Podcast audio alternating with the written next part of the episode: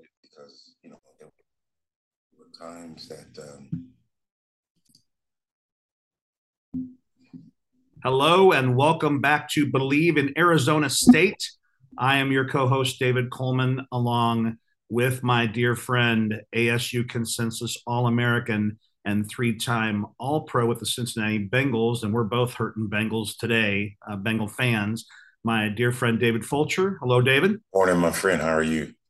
Uh, I noticed that you are draped in in I don't know how to say it, but you're draped in light, and the only thing I can think of is that is uh, the heavens are shining down upon you after the stellar upset win by Arizona State over the Washington Huskies. You're right, man. I'm uh, I'm here in my office and I've got these uh, 12 foot ceilings and close the blinds, and the Lord is shining right now on me, saying, you know, what a what a great victory uh, the other day down in uh, Tempe, and uh, I'm trying to get rid of it, but I said, you know what, I'm not going to get rid of it. I'm going to let him shine on me, and hopefully it, it will continue for the rest of the year.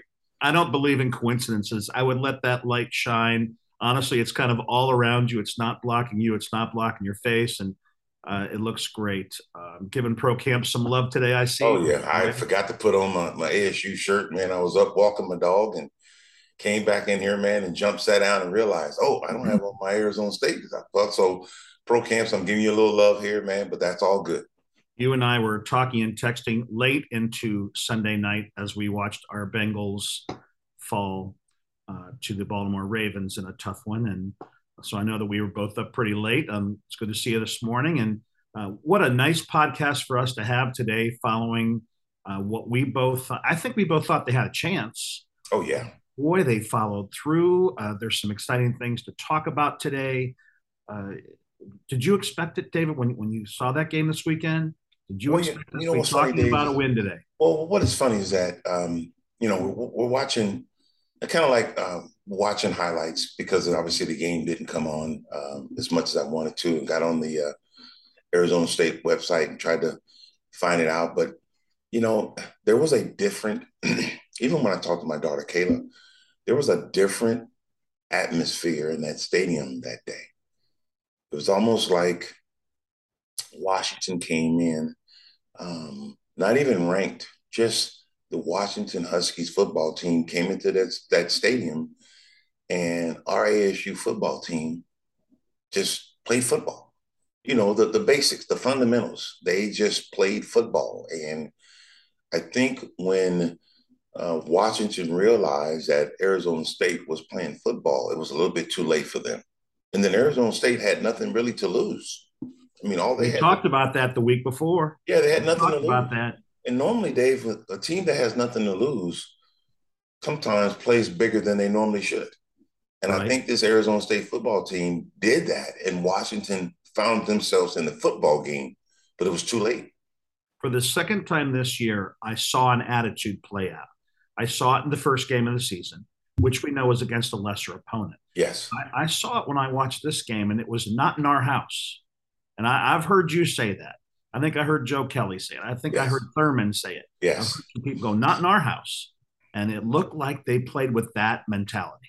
You know, and and you know, when you're, you know, and we're probably going to talk about it as we go on, when you're when your starting quarterback goes out and you bring in a backup, you know, and I've been there before. We're talking about Thurman Thomas and a couple of podcasts before. Uh, Oklahoma State comes into Arizona State, and we're ranked like in the 10 or 11. And Arizona, uh, Oklahoma State ran us out of, out of the stadium because we lost right. our starting quarterback. Yeah, Thurman let us know about that. Yeah, he let us know. Yeah, and sometimes when your backup quarterback comes in, you, you, everybody's going, "Oh man, I sure hope and pray that he can get it done." And oh my gosh, what an outstanding game that this kid, you know, that relief pitcher who comes in and strike out, you know, six or seven batters and then your offense says, all we got to do is put points on the board. We got a chance to win. And that's exactly what happened in this game. Well, David, let me ask you this question. You've prepared, you're, you're, uh, you're back at ASU or you're with the Bengals. You're going through your meetings all week. You have prepared for an opponent. A quarter goes by. And, and by the way, Emory was seven for nine for 59 yards. He wasn't Not bad. in a game. Not bad. He's having a nice game. He just took a shot and had to leave the field for safety and health reasons. But here's the other team. Here's Washington has been practicing all week, thinking Emory, Emory, Emory. He's out. Now they get Trenton. Tell me, tell me about that from a defensive back standpoint, from a defensive meeting standpoint, from the prep you've done all week. Did that change this outcome? Oh, it did. It did because you know we're talking week six. We're talking five games of one quarterback. Um, you know, trying to get his his reads, trying to get his steps, trying to get the things that he does, and all of a sudden you bring in a a, a person that we've never seen before, have no film on. So now all of a sudden you're going, okay, so what does he do? What's his best? What's his tendencies? You know, his three step drop is the same depth that Emory has. Is he does he get rid of the football faster? Is the ball slower? Um, is he can he run like Emory? You know, so now all of a sudden things have you have to adjust. And Washington didn't have a, a, a, enough time to adjust to that, even though he played the first, the, you know, majority of the first half and then all of the second half. So you have to make halftime adjustments. We always talk about that. People have to make halftime adjustments to be better. Well, it was a kind of it was kind of too late because Arizona State's offense knew what they were getting, and sure enough, they did what they did. I have to tell you, I was very impressed with Trenton Bourguet. He his his calm, his poise, his uh, stepping up in the pocket when there was pressure. Uh, the couple of times he needed to roll out, it, it was if you didn't know any better, we were talking about last week that if you didn't know any better and you looked at the sidelines, you couldn't tell that that was an interim head coach. And I have to tell you, if you just happened to let's tune in and watch Arizona State play Washington, and you didn't know either team, you'd be going, "What a nice quarterback they have." You wouldn't have known he had just stepped in because the first string quarterback got hurt. And this is you noticed that as well. Yeah, I mean, and when you talk about his stats, he was 15 for 21, 182 yards, 8.7 yards per pass three touchdowns, quarterback rating 93.9. You know, backup quarterbacks, when they come into the game, probably don't have them kind of numbers. He I missed agree. six, he missed six completions throughout the rest of the game that he played in. And, and once again, this young man, who I believe is a fifth year senior, walked in there and took care of business as if he had been a starter his whole career. Right. But once you play football, Dave, all you wanted that opportunity to play. And he got that chance and he did what he did. And you said last week, you said, look, we looked last week and we had six yards rushing in the previous game, and you just went, that's not going to happen. Kayla got on and said, that's not going to happen. And you came right back and said, look, we, we have to have X touching the ball about 20 times, getting at least 100 yards. What did he have? 23 carries, 111 yards, a rushing TD, a receiving TD. Yeah, it was uh, it was exactly as you kind of scripted and said if we're going to be in a game against a quality opponent. These are the numbers we have to have, and they hit them. And when you have those numbers, Dave, 23 carries. So let's just say 23 carries in this game. And of those 23 carries, let's go time of possession. Right. How long is Arizona State having the football that Washington doesn't come on the field? See, if I'm the head coach, you know, I want to establish the run before I throw the football.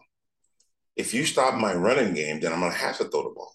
But if I can get my star running back like X 15 to 25 carries in a game, it puts Washington's offense on the sideline for a, a, a big time of, of, of not being on the field. Correct.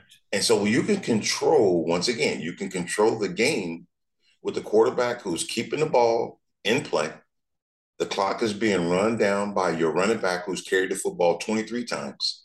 Let me tell you something. X if X doesn't carry the football more than 20 times a game, then we got a problem. And against Utah, he probably had like 10 carries. You know, when you're behind the sticks, when you're right. behind the chains, it was a different losing. They were behind. Know, it's, taking it's, it's tough. It's tough. And so when you get that, you're not going to get the things that you want, but yet um, they control uh, the Huskies, and that's why they won that game. And and Ngata was four carries for 39, basically almost four for 40 10, 10 yards a clip. You know, David, you've you've changed my. I have a friend who has a disability. And when I walk around the world now, I see the world through his eyes. He, yes. uses a wheelchair. You've changed my football perspective. And, and darn you, I don't watch games the same way. But I, I was thinking of you, and here's why. Okay. You're a stats guy. You love stats. You're always looking at them. So, stats man, this is what was going through my mind. Michael Penix Jr. was 33 for 53 for 311 yards, but zero TDs and an interception. Now, listen to some of these stats. Uh, Washington had 324 yards passing, 134 yards rushing. We outran them. Uh, 32 first downs to our 23. Total yards, they had us 458 to 397. We had 10 penalties for 87 yards. They only had four for 36. Each team had one turnover. Time of possession featured Washington, just under a hair under 32, and we were just a hair over 28. Now, if I told you, if we were sitting here discussing a loss, you'd go, see, see, we lost all those categories except rushing. Isn't it interesting that none of those mattered and we pull out the win? No, it doesn't, man. Like I told you, if you can control the football, control the game, you got your, your third, I want to say he was our third string quarterback. He gets into the football game, and guess what he does? He does not make mistakes. He didn't know no turnovers. Matter of fact, we didn't have a turnover in the game offensively. Right. So that when you don't turn the football over and you can win the turnover ratio, mm-hmm. which Washington gave us a turnover, you know those those make a difference. And remember that one turnover was an interception taken back for a touchdown. And what's the difference of the game? Seven points. That turnover is the reason why we won that game. Take me through the mentality of the team right now. Take me through the mentality of that interim coach who now has a bye week to prepare. Got a bye week coming up. Two weeks from now, we know they've got Stanford, which we will talk about. But boy, have things turned around since Eastern Michigan. It has. I mean, it's turned around, and I think uh, you know these football players. This this is where I believe that Arizona State is um, in an okay position. The only difference between now and five weeks ago, there's a different head coach. The coach that's there now, he's been there. The players know who he is. He now has a more visible and vocal role in what happens to this football program because he's the interim head coach. So the players are still playing football. It's just there's a different bus driver. That's how I put it. The different bus driver. And that guy who's driving the bus right now may may approach it a little bit different than the last head coach.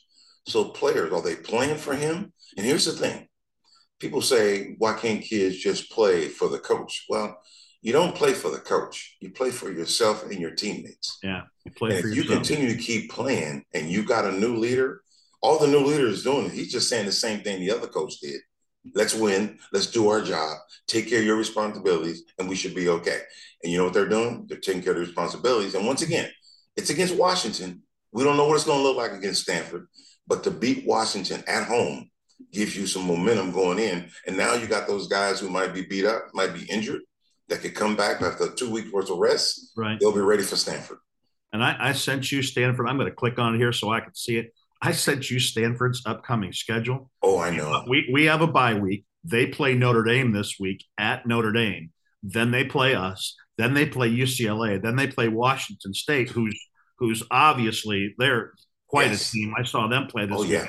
And then they play Utah at Utah. I'm not sure there's a tougher stretch for any team in America than those five games. And we get a nice bye week, so we get to watch them play Notre Dame, uh, probably on national television, of course, with Notre Dame's schedule and their their contract. And then we get to to play them. Uh, wonderful time there. And what what's that do for a team? We can watch them play this week. We can watch them play on national television. No, they just came off a loss. What is what does Arizona State do as they watch that game? Well, you know, one thing you don't want to do as a as a player, you hate bye weeks because you want to keep playing week in and week out. Especially um, after an upset win, right? Yeah, yeah. You don't. Yeah, after that win, you got the momentum. You want to go play, and now you're going to cool off the Jets. Let everybody sit back and relax a little bit. But um, to sit back and watch uh, Stanford play Notre Dame, um, I, if I'm a head coach, I think Saturday whenever that game comes on, we're all at the stadium together or we're all somewhere watching that game as a team um, and just trying to build for momentum. And, and that way you could watch your opponent, even though we're going to watch the films of Stanford Notre Dame game, going to go back and watch Stanford's last game before Notre Dame, you know, because you're going to pick up some tendencies and pick up some things that are happening. So this is where the student of the game comes in because now you have to prepare. You have to watch what's going on so that when we are ready to play Stanford in two weeks, everybody should know what they need to do. If I'm a safety and I'm covering tight ends or running backs out the backfield, I'm watching. I'm watching those. I'm watching those players. Emmitt Smith's son is a running back at Stanford. Right. Emmitt Smith from the Dallas Cowboys. If I got to cover that kid coming out the backfield, I'm studying him right now all the way up until our game to know exactly what he's doing so that I'm prepared when we play them in two weeks. And what did you keep tech? We were watching the Bengals game last night. We were watching people get open. I think you texted me three times, stay with your man. Stay with your stay man, man. With stay with your, your man. man. You know, here's the thing too. Talking about that Bengals game last night, I know we're getting off of it, but you know, Lamar Jackson's favorite target in the red zone was their tight end. The first touchdown that was thrown in the game in the red zone was the tight end. He could he was as wide open as you are sitting there right now. And and I didn't I couldn't understand that. I saw a guy wearing number 33, which I don't like to see guys wearing 33 and messing up. But this guy's wearing 33. he's covering the tight end, and he's supposed to be on, and he let the tight end run, run right across his face, touchdown for them. So, you know, when you have a, a, a specific responsibility, do your job, if you do your job and the other 10 guys do their job, we're going to be successful. But when one guy messes up, and it does, and it hurts you, and that's what happened to the Bengals last night. David, we got a guest. We got a guest waiting for us. Though, what do you think? Do. I want to cover one thing with you before he comes in. Okay. And okay. I can't wait for you to meet our guest today. I yes. know him, I know that you don't know him very well. But there's, and uh, actually, if you want to bring Scott in, Scott's a defensive guy, and he coached Khalil Mack in college at Buffalo and helped develop Khalil Mack into the perennial All Pro that he is. So why don't we bring Scott into the program right now? There he is. He's a little sideways, though. Scott, I'm not sure why, but your picture is sideways. There might be a inside Zoom. There might be a, a function that will allow you to. Uh, yeah, I don't know. Scott is Scott. You're sideways. If you can hear us, I can hear you. How you doing? We're doing good, man. I don't know if that's uh, you or us. Scott, for some reason, you're currently sideways. sideways. Uh, I don't. There we go. Okay. He had, that, he had that foam leaning a little bit. It's all good. you're now welcome, right side up. Okay. Scott, welcome to the program. It's yes, sir. Welcome. Thank you very much for having me. I appreciate it. Scott, instead of me going into a long diatribe here, give people uh, just a brief synopsis of of your most recent history and why we'd be having you uh, as a guest. I know that you've been a head coach, you've been an assistant coach, you have developed uh, an amazing system for recruiting and training athletes. So let everybody know kind of what you're all about, and then we'll get into the rest of the podcast. Yes, sir. Well, first, number one, thank you both for having me. I mean, it's easy when the host is named David, my buddy named David. That's it. Yes. For me, and um, you know, I've had 20 plus years as a college and high school football coach, predominantly out of uh, Western New York, where I was blessed to uh, not only play but eventually coach uh, at the University of Buffalo, uh, mostly in player development and uh, recruitment, and um, you know having the opportunity to see what we call diamonds in the buff. Right, uh, Western New York is not a very highly recruited environment, and yet our time under like Coach Turner Gill uh, who brought me in, uh, you know, legend from Nebraska. And then I was carried over with uh, Coach Jeff Quinn, um, you know, who ended up going back with Brian Kelly to Notre Dame. Um, you know, we we had to make best, you know, kind of like what Arizona State did, you know, coming off the bench, both with a head football coach and a backup quarterback in yes. red shirt to get such a great win. If I read correctly, the first time they beat a top 25 with a first time head coach since yes. 1980. Yes. Wow. That, that's fantastic. So that's the kind of football I'm used to. Uh, I've also been a uh, head uh, football coach at a junior college called Erie Community College. So I've had a, a ton of opportunities to, you know, speak with people that weren't the five star kids, weren't the heavily recruited kids, but we had to see the potential sure. in men, and it's about development and I still think it's about development, even though you got this amazing thing.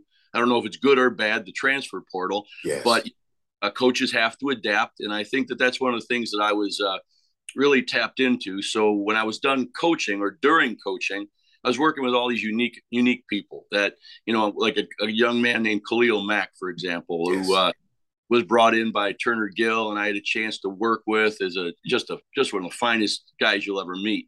And but he wasn't a highly recruited, you know, guy because something. Got, yeah, he'd gotten injured, you know. So uh, one of the gentlemen that was recruiting him uh, eventually came on to Turner Gill's staff, and they they just did a beautiful job developing him. But obviously, he's done a great job since then. So my goal was always the focus was to find the hidden potential in people and some way get that to the surface. And I, I, I did really well with that. And so I started to learn and about what I was doing and, and formulated certain things and realized that everybody's got their own, uh, you know, their own little combination to their potential. And that's kind of what you bring co-practics. Thank you for alluding to it, but that's, that's what it's called. So it's constant recruitment of the potential of a person through how they communicate. And that's essentially what I do. Wow. That's pretty good, Coach. Let me let me. Uh, so I'm going to throw something in there because you know I grew up in South Central Los Angeles. Um, went to Fremont High School. Uh, played around some outstanding uh, athletes, and Eric Davis played for the Reds. Joe Strawberry played for the Yankees and the Mets. Um, and I didn't have the the recruitment or the the the the financial possibilities of working out. All my stuff happened out on the streets. You know, I, I swung a baseball bat in the streets. I threw a football in the streets. Uh, I wasn't highly recruited, and I went to you know, USC and UCLA. They wanted me to do certain things, and I wasn't the best student out there. And Arizona State kept following me following me and gave me a shot. So, as a as a player, 35, 40 years ago, working out, um, it was you know grab a dumbbell, um, run up and down the streets, go to the park, you know, just run and do whatever, eat mom's food. That's how I gained weight. I didn't gain weight by lifting weights. Um, how do you tell a young man today, based off of the stuff that's out there, good, bad, or ugly, because you know players are using this, players are taking that. Um, I didn't do those things. I just, like I said, I gained weight by eating my mama's food. Uh, I, I, got muscle by throwing the, picking up the trash and and moving things around in the house. Um, what do you say to a kid today that is being um, recruited by some of these major schools, and some of these major schools might be doing some illegal stuff. But you know from your heart and the things that you do, how do you attract a kid to you in the way you get it done? Well, the way I was brought up was, you know, my dad would always say, "You dance with what God gave you." And I played, I played Division three football that went to Division two football back in the late '80s, early '90s, which was a, a really hot time of you know, performance enhancement. And, yes. you know, a lot, a lot of the guys, I would tell them, I would tell them from sincerity because I've lived long enough to know that every one of my buddies that did that stuff back in the is either no longer alive to be my buddy or uh, they're in such bad medical medical shape sure. that they they're aged beyond their years. I knew and, you were going there too, man, because I have seen it. I've seen people do it. And people used to say to me, man, I didn't even take uh, the whey. I didn't even take powder. I didn't even put that stuff in a shake. I just, I drunk the shake, just a plain shake. But I understand what you're saying. Yes. Yeah. So I would tell these young guys today is that you know, mostly we have to keep perspective that, you know, you might have roughly 400,000 high school seniors this year that are playing the, you know, the game. The, you know, 20, there's 20,000 freshman roster seats across the country. Yes. 90 of those have nothing to do with scholarship or academic uh, support. So, you know, the 6% roughly that get to play, you know, any type of college football have to uh, have to factor that in. So really not everybody can do this. And I think that that's something that if you're going to do it, your work habit and your ethic has to be exceptional. I don't care like what you do. If you're running hills because you live in Virginia if you're running in the desert because you live in Arizona, whatever you have to do to be better than somebody else, one repetition at a time, preparation, repetition, rest and recover, prep. And that's what I teach kids. I we don't you, you know there's no other way of doing it. Um, that'll keep it because if you do anything like right now before you even go in, you might be 275, 280 pounds of you know muscle and chemicals but by the end of camp, you're going to be back down to 240 pounds, and everybody's going to know. You know, you know as a, and as a kid, when I was growing up in LA, my dad actually took me out of Los Angeles to a suburb called Westchester, California. And because I was just, I, my, my potential was just as good as my buddy's potential because I didn't want to outdo my buddy. So when my dad took me to Westchester, and I'm and when I say Westchester, the, the baseball team I played with, it was 15 kids on the team. There was only one black kid, and that was me. Mm. And I saw these kids perform. I saw these kids run. And then my dad told me if you want to be the best, then you need to outdo your player. Now, don't get mad. They can't get mad at you because they're not fast as you are.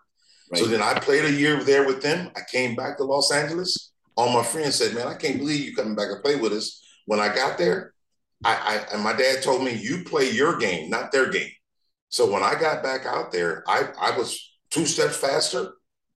I hit the ball long. I did all these things, and my guys used to look at me. I said, "Listen, if we're going to be the best, get on the bus with me." I couldn't go backwards. I had to go forward. So it does make sense when an athlete is trying to be his best, that he has a leader in someone like you, someone who is giving the right advice. That listen, if you're going to be the best, you can't worry about the rest of them. Right. You have to right. take care of your business and do your job. Scotty, let me ask you a quick question. Yes, sir. Uh, I'm always interested when uh, a great man like yourself coaches and enhances and touches greatness as well. Take yourself back to Buffalo. Take yourself back to coaching Khalil Mack. What was the first thing you saw that made you go, okay, this kid's got some potential? And what, if anything, makes him or made him a little different? In other words, there's a lot of parents watching this podcast, listening to it on Spotify. They're raising they're raising young athletes. What did you notice? What did you see? What would a school see? What should they be enhancing in their children?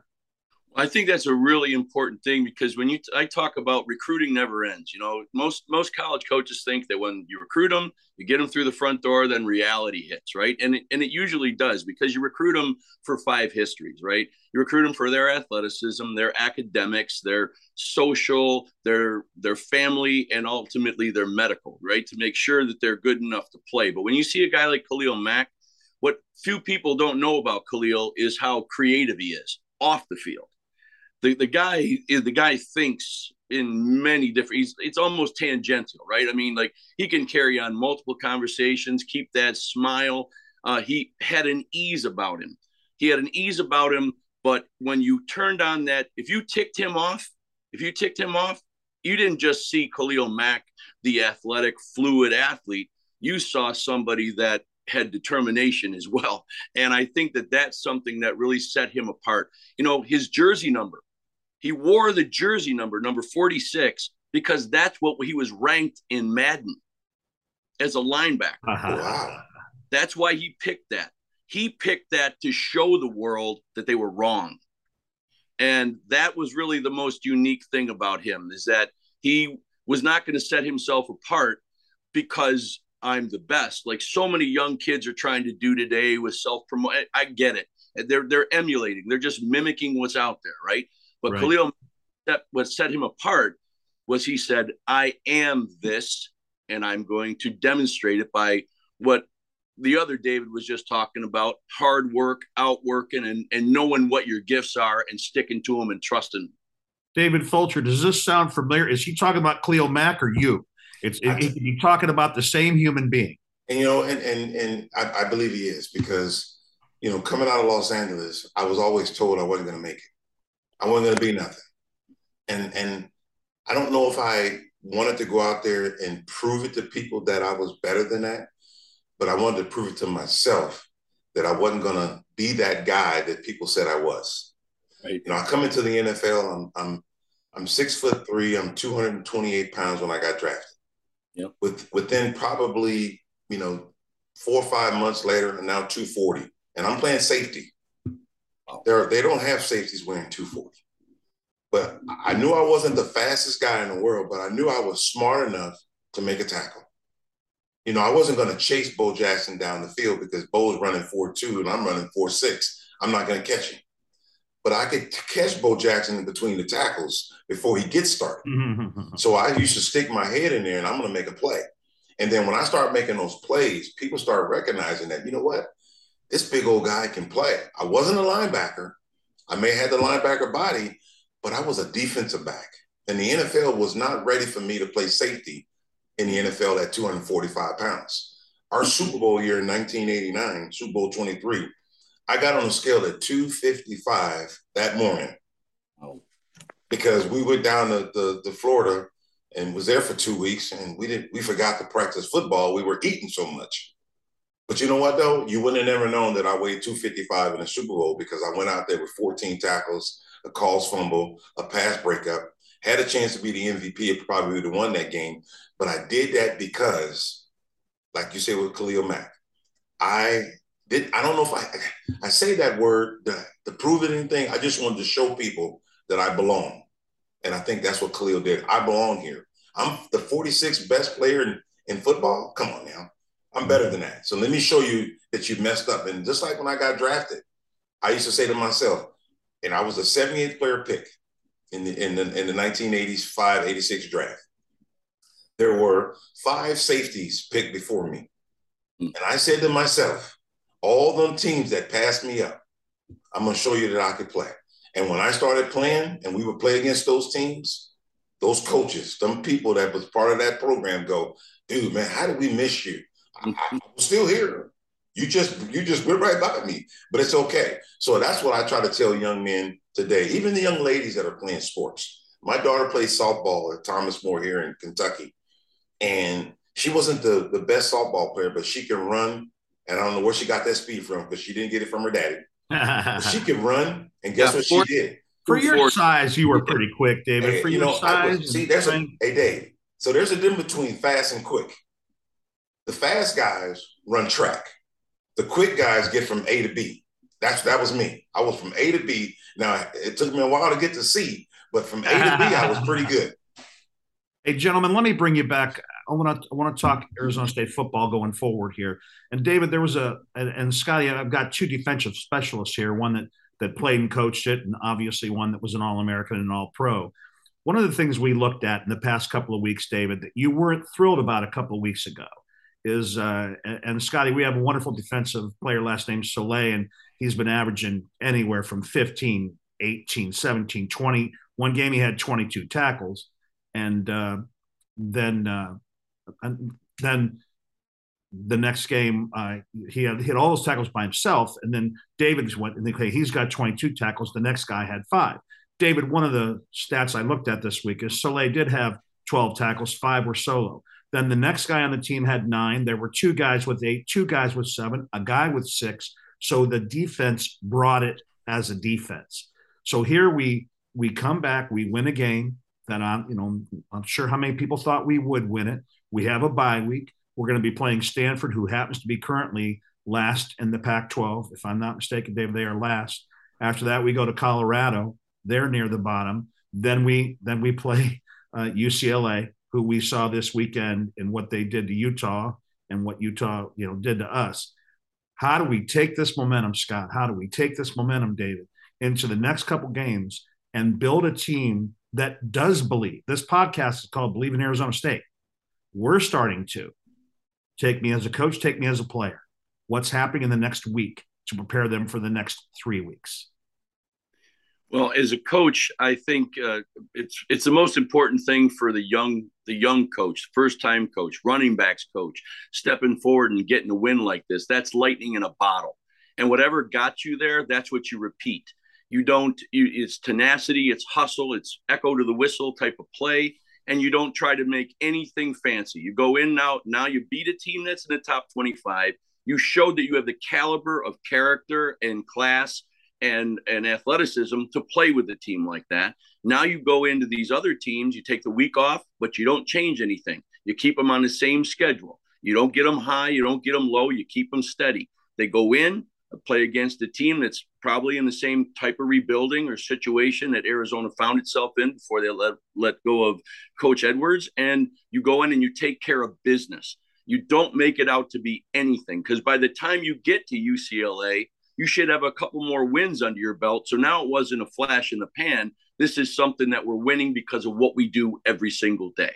Wow, man, I'm I'm I'm I'm finna come out of retirement after listening to that, because I'm telling you, it, it, it, it makes eligibility. Sense. Oh man, it, it makes sense. You know, you you don't change anything. Even though you got a bye week, you know, your practice is probably going to be limited. Um, you, you can't practice, you know, like you normally do because you don't have a game on Saturday. But the the reps and the the attention span is still the same. It might be instead of it being two and a half hours during the week, it might be an hour during the week.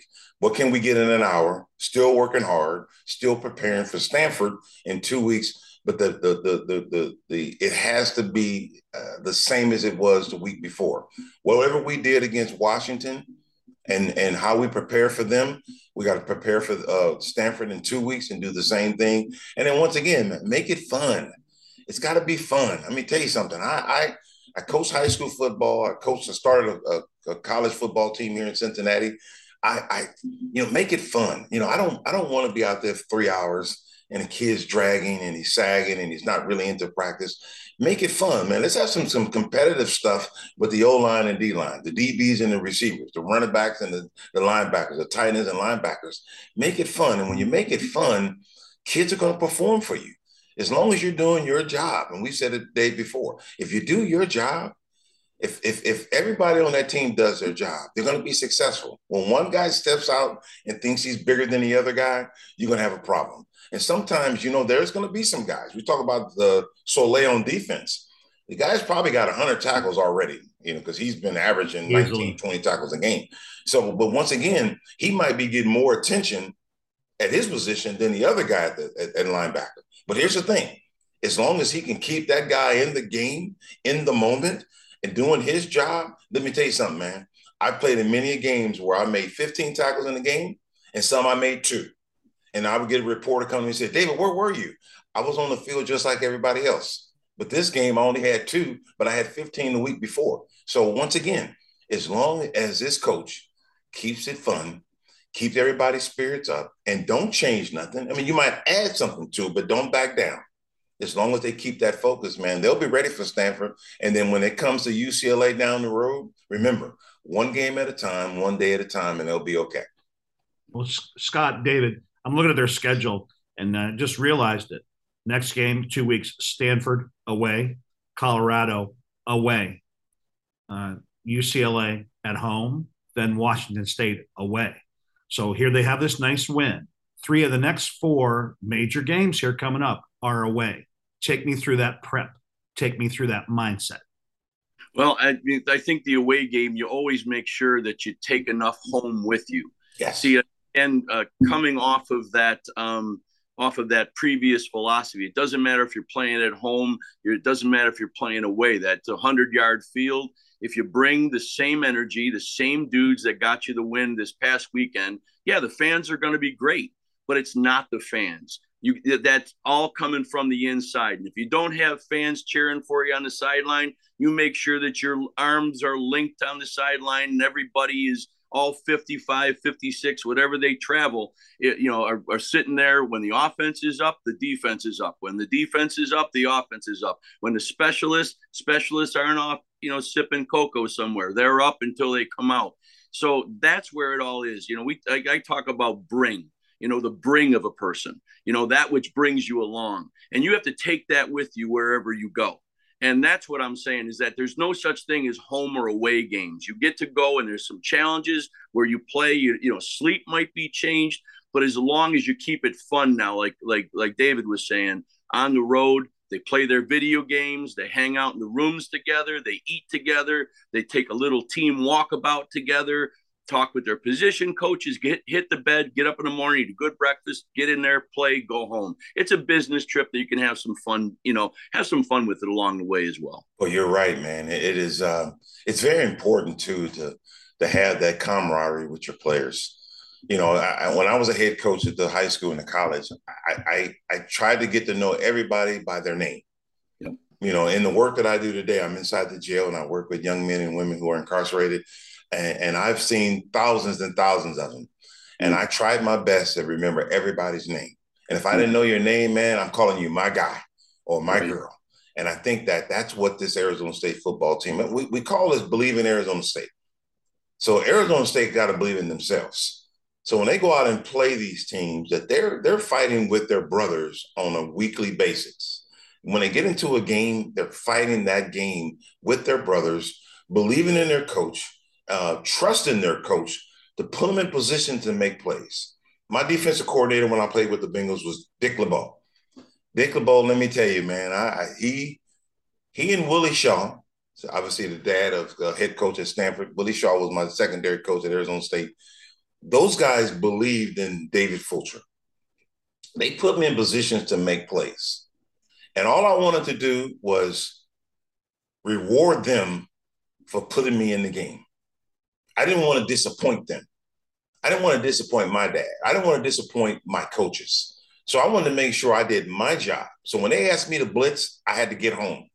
There were times I would jump over linemen just to get there because the coach called my number. I sacked Joe Montana in the Super Bowl. I went to Dick LeBeau and I said, Coach, I'm playing man to man on this tight end. He never looks up at me, he always blocks down on the end. I'm going to coordinate with the end and say, listen, you take man to man, I'm coming off the corner. LeBeau told me, if you see it, go get it 33. And sure enough, I did it and I sacked Montana in the Super Bowl. And that's the kind of relationship that players should have with their coaches, believing in each other to the point where if I see something, coach let me go get it. And Arizona State did that against Washington. That interception for a touchdown uh, by the DB from uh, Arizona State, that seven points was the difference in them beating Washington. So, Scott, you said it, man. It is important to believe, is important to work, your work ethic, your your communicate communicating skills with your players and your teammates will will push you over the top. And and I really like, uh, man. I'm glad I met you. I'm glad you're on our podcast. You know, David's been my, my D square, the other guy, the other D. We've been talking about you, man, and we've been wanting to get you on here for a while, but uh, you're here today, man, and I really appreciate you coming out and talking to us. Well, thank you very much for your time, guys. I really do. I appreciate it. Uh, Scott, I'll give you. You have any question for for David Fulcher before we pop off this? I do. When you were in Cincinnati, did you play with Mouse McNally? Jim McNally, yes, yes, I did.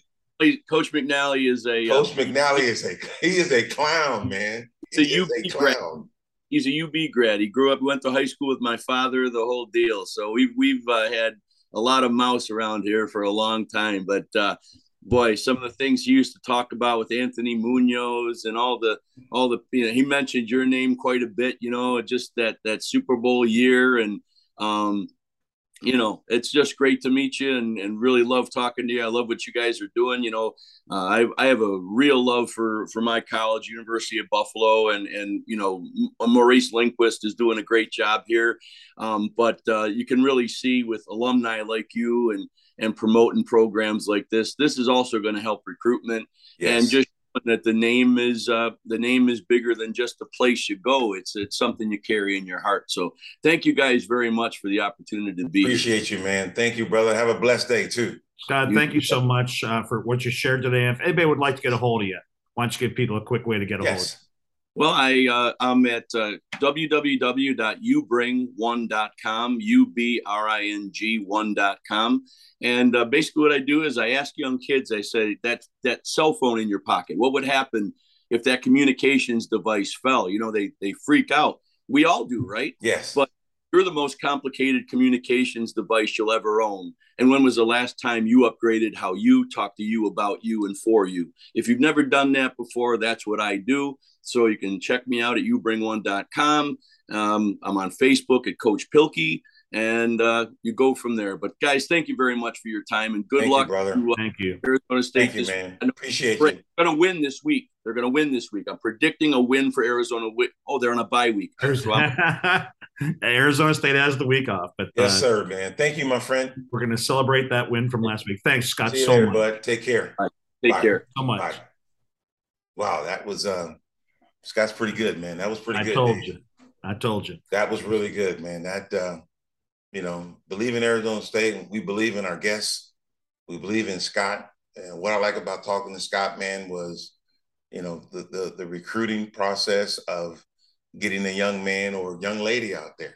This isn't just for the guys; it's for the girls as well. That uh, you know, there there there are things you're supposed to do while you're being recruited. There are things you're supposed to do to get recruited. Um, there are a lot of people out there, man, that spend lots of money, thousands and thousands of dollars to do the to, to do the wrong thing. If you're gonna do the right thing, spend your money on what Scott just said, because I didn't have that opportunity, Dave, when I was growing up. Like I said, man, we didn't. I didn't have the money. Number one. Number two, I didn't have the equipment that everybody has today. I, you know, like I said, my my weight gain was eating my mom's food, you know, and and and running around the streets and maintaining my body weight. Uh, I had no idea how much I was supposed to weigh or how much weight I was supposed to bench press. But what I did know was is that I, I kept it simple simple enough to, that, that, that it made it simple and easy for me to be the athlete that I was. And I knew I wasn't going to put any performance uh, enhancement drugs or things in my system to get bigger or to get faster. It was just a naturally God given talent for me. And my dad, my dad, my dad, it's funny when I say this, my dad was like the Williams sisters' dad, Henry. Huh. You know, my dad's name is Henry. Um, you know, we, my dad, he made us, he made us work out. He made us do things. We didn't, he didn't let us sit on the couch and do nothing. Right. You know, I played tennis. Look where you are, David. Look where you are. I mean, my kids, my son, my my daughter Kayla, you know, they they weren't going to sit around and do nothing. You know, you're going to do something with yourself. Besides, if it's not a, an athlete, being an athlete, you're going to do something with yourself because you you you you you're you're, you're made that way. You're made from your family. You're made Even from your, your daughter kicked your butt to go back and finish college. She did. So again, for her, I wouldn't got that. Shrinking Violet, she said, "Dad, go back and finish your degree." She and she and made me do it. Finish yeah. your degree. She made me do it. And when she came off that stage at Thomas More, she said, "Dad, you need to go finish." And I'd rather fight you than her. If you've ever met Kayla, oh, I know. or Judy, or oh, Judy, I think I'd rather fight you than either of the women in your family. And trust me, man, they they they we lead by example. You know, we wanted Kayla and David to be the best that they could be, whether it's a athlete, whether it's a graphic designer and Kayla, whether it's a dad who's coming from the Air Force uh, and, and doing some work now with UPS. You know, David and Kayla are the example of what their father was back in the day. And I continue to keep doing that. And that's why we, we do what we do up, here. As we wind this up today, I just want to say this. This will this should make sense to you. I've only invited two people. As we, as you know, I'm an award-winning national public speaker. Yes, you only, are. There's only two people in the country that I've ever invited to share stage and take half of my time on stage.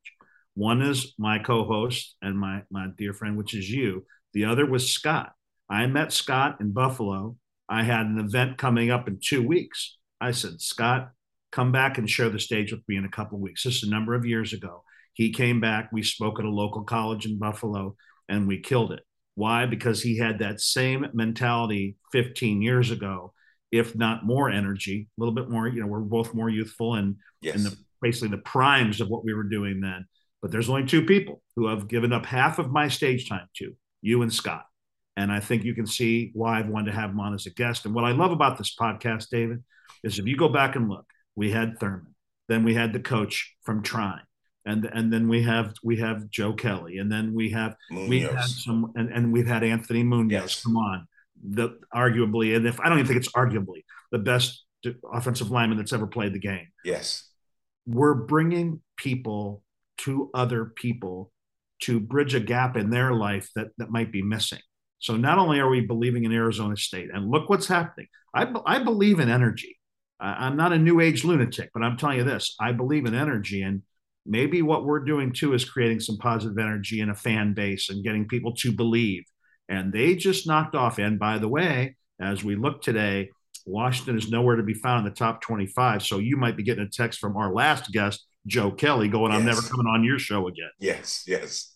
Because I'm telling you, man, what and you said it, Dave. We're we're we're bridging gaps. We're bridging gaps. Um, you know, when we, when we first started this Believe in Arizona State podcast, um, different hosts.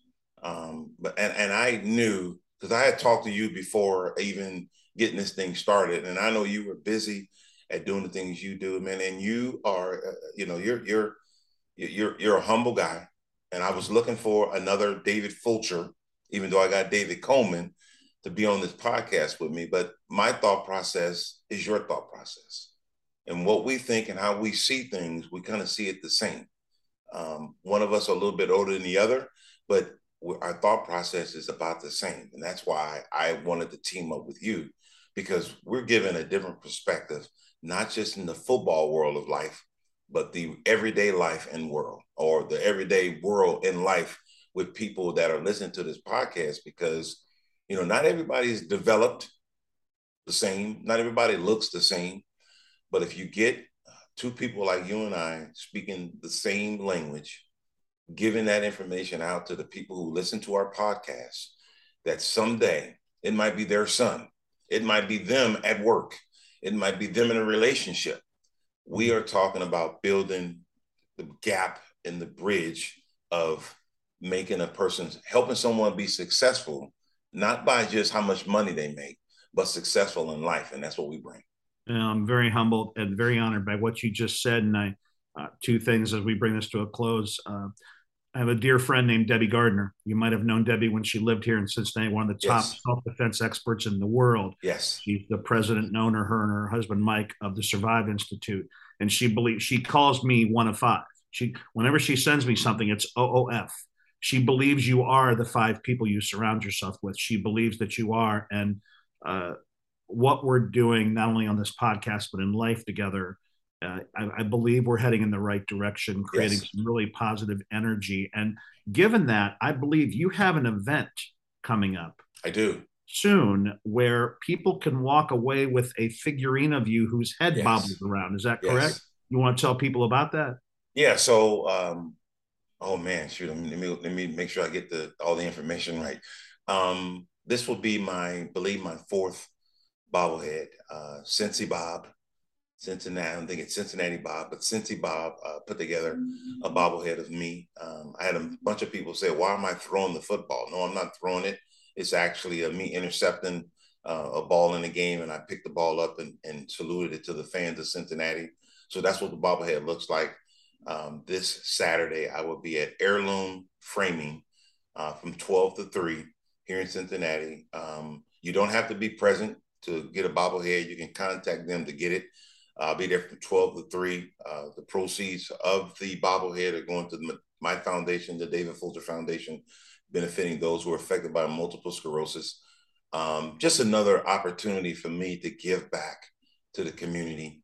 Uh, I was approached about making a bobblehead, and uh, there's probably about 12 of us former Bengals, led by uh, the best lineman that ever played the game, and Anthony Munoz, to Tim Krumrie, to Isaac Curtis, who just went into sure. the Ring of Honor, Ring of Honor, Cincinnati. Um, you know, so there's a lot of things going on in Cincinnati, and we're just blessed. I'm blessed here in Cincinnati, but I'm also blessed too that uh, Believe uh, gave me an opportunity to put this podcast on for the Sun Devils and just talking football. But as you can see, we talk a little bit more about football.